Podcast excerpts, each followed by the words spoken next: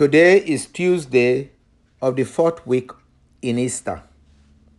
Our readings today are taken from first reading, Acts chapter 11, verses 19 to 26. And the gospel reading is from John chapter 12, verses 22 to 30. My brothers and sisters, the readings of today answers our quest about who is a Christian. How do you become Christian? What is Christianity? Baptism confers character on the one baptized. Hence, baptism cannot be repeated. There are three sacraments that confers character baptism, confirmation, and the sacrament of holy order. And if we understand this, then we can see ourselves as Christ. We can understand what it means to be one with Christ and to acquire all the powers and dignity of Christ by character. In the gospel reading of today, we were told that at the feast of the dedication in Jerusalem, the Jews gathered around Jesus and asked him, How long are you going to keep us in suspense? If you are the Christ, tell us plainly. In other words, who are you? What constitute who you are? What is your character? And Jesus said, It's obvious that you are not mine. Jesus answered them, I told you, and you do not believe. Our character is guided by our faith. Our faith reveals our character. So if, you, if, you, if I say I have faith in Christ, I should be seen to be Christ, to be Christian. The works I do in my Father's name testify to me that I am the Christ. But you do not believe because you are not among my sheep.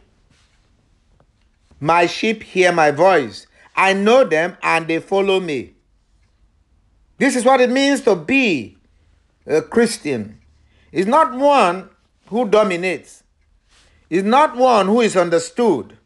Oftentimes, is one who is not understood, one who is dominated, who is persecuted, but yet knows who he is. I give them life, and they shall never perish. No one can take them out of my hand. My Father, who has given them to me, is greater than all, and no one can take them out of the Father's hand. The Father and I are one. If you say you are a Christian, by character, you will experience and meet all that description by Jesus. One who is misunderstood, yet has a clear understanding, and says, One who knows me will hear my voice. One who will be killed, and yet he is the giver of life. That is a Christian. A Christian is not a position that you assume and begin to still live the life of the world. A Christian is one is not one who has bodyguards in order to propagate his life. To live his a life, you need a bodyguard, you are not Christian. Hence, the first reading of today from the Acts of the Apostles, after they have become Christian by the sacrament of initiation, by the reception of the Holy Spirit, it opens by saying, Those who had been scattered by persecution, that arose because of Stephen spread, they scattered to speak about what they are being persecuted for because they know Christ. They know what it means to be Christian. So Christians are not those who are free from persecution, but yet they are truly and indeed free and immune to persecution.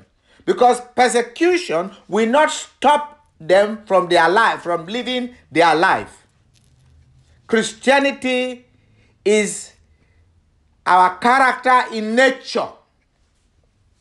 Hence we need to know what we are doing when we are praying for christians who are being persecuted. For if they are living a christian life I think we should support them. Our prayer should be that of support and being part of because we understand that they are practicing Christianity. Because if Christianity is a matter of your character, you cannot change your character without annihilating who you are. In other words, persecution is a fertile soil for planting Christianity. Persecution cannot stop Christianity. That's why Christ said in the gospel again, He said, No one can take them out of my hand. My Father, who has given them to me, is greater than all, and no one can take them out of the Father's hand. My fa- the Father and I are one. This is the character of a Christian. We know this is impossible in the world unless we have faith.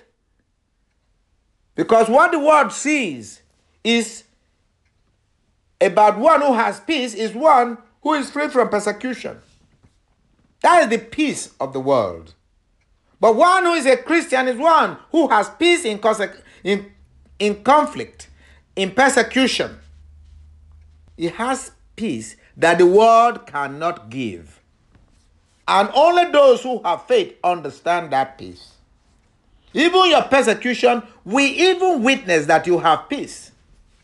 But if they don't have faith, it is they who will be asking you, Tell us if you are the Christ.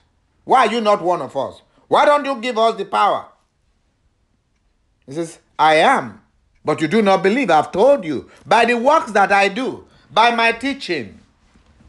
The apostles, as a result of the persecution, scattered by persecution, only became multipliers of the word of Christ, for which they were persecuted. It only spread. The church in Jerusalem heard about it and they sent their core apostles to go and encourage them.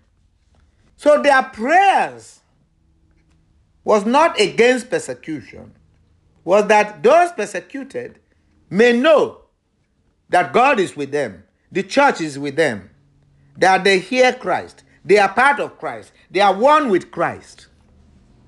And they went they sent Barnabas, and Barnabas sent for Saul uh, in Tarsus, who was a persecutor of the church, to come and encourage them. And so the work of Paul and Barnabas in Antioch was where that name Christian was first used. So being a Christian must uh, contain persecution. Because it was because of persecution that the name Christian came about. Our understanding of Christ, without a doubt. Let us pray for the church that in this our time we may show the world, even in our persecution, who Christ is. And where peace truly is, is not peace is not the absence of persecution. is not the absence of being killed or being free from war, but of using persecution as the cleansing water in which we bathe our heart that we may live an authentic Christian life, which is really the only life supported fully by God who created all of us.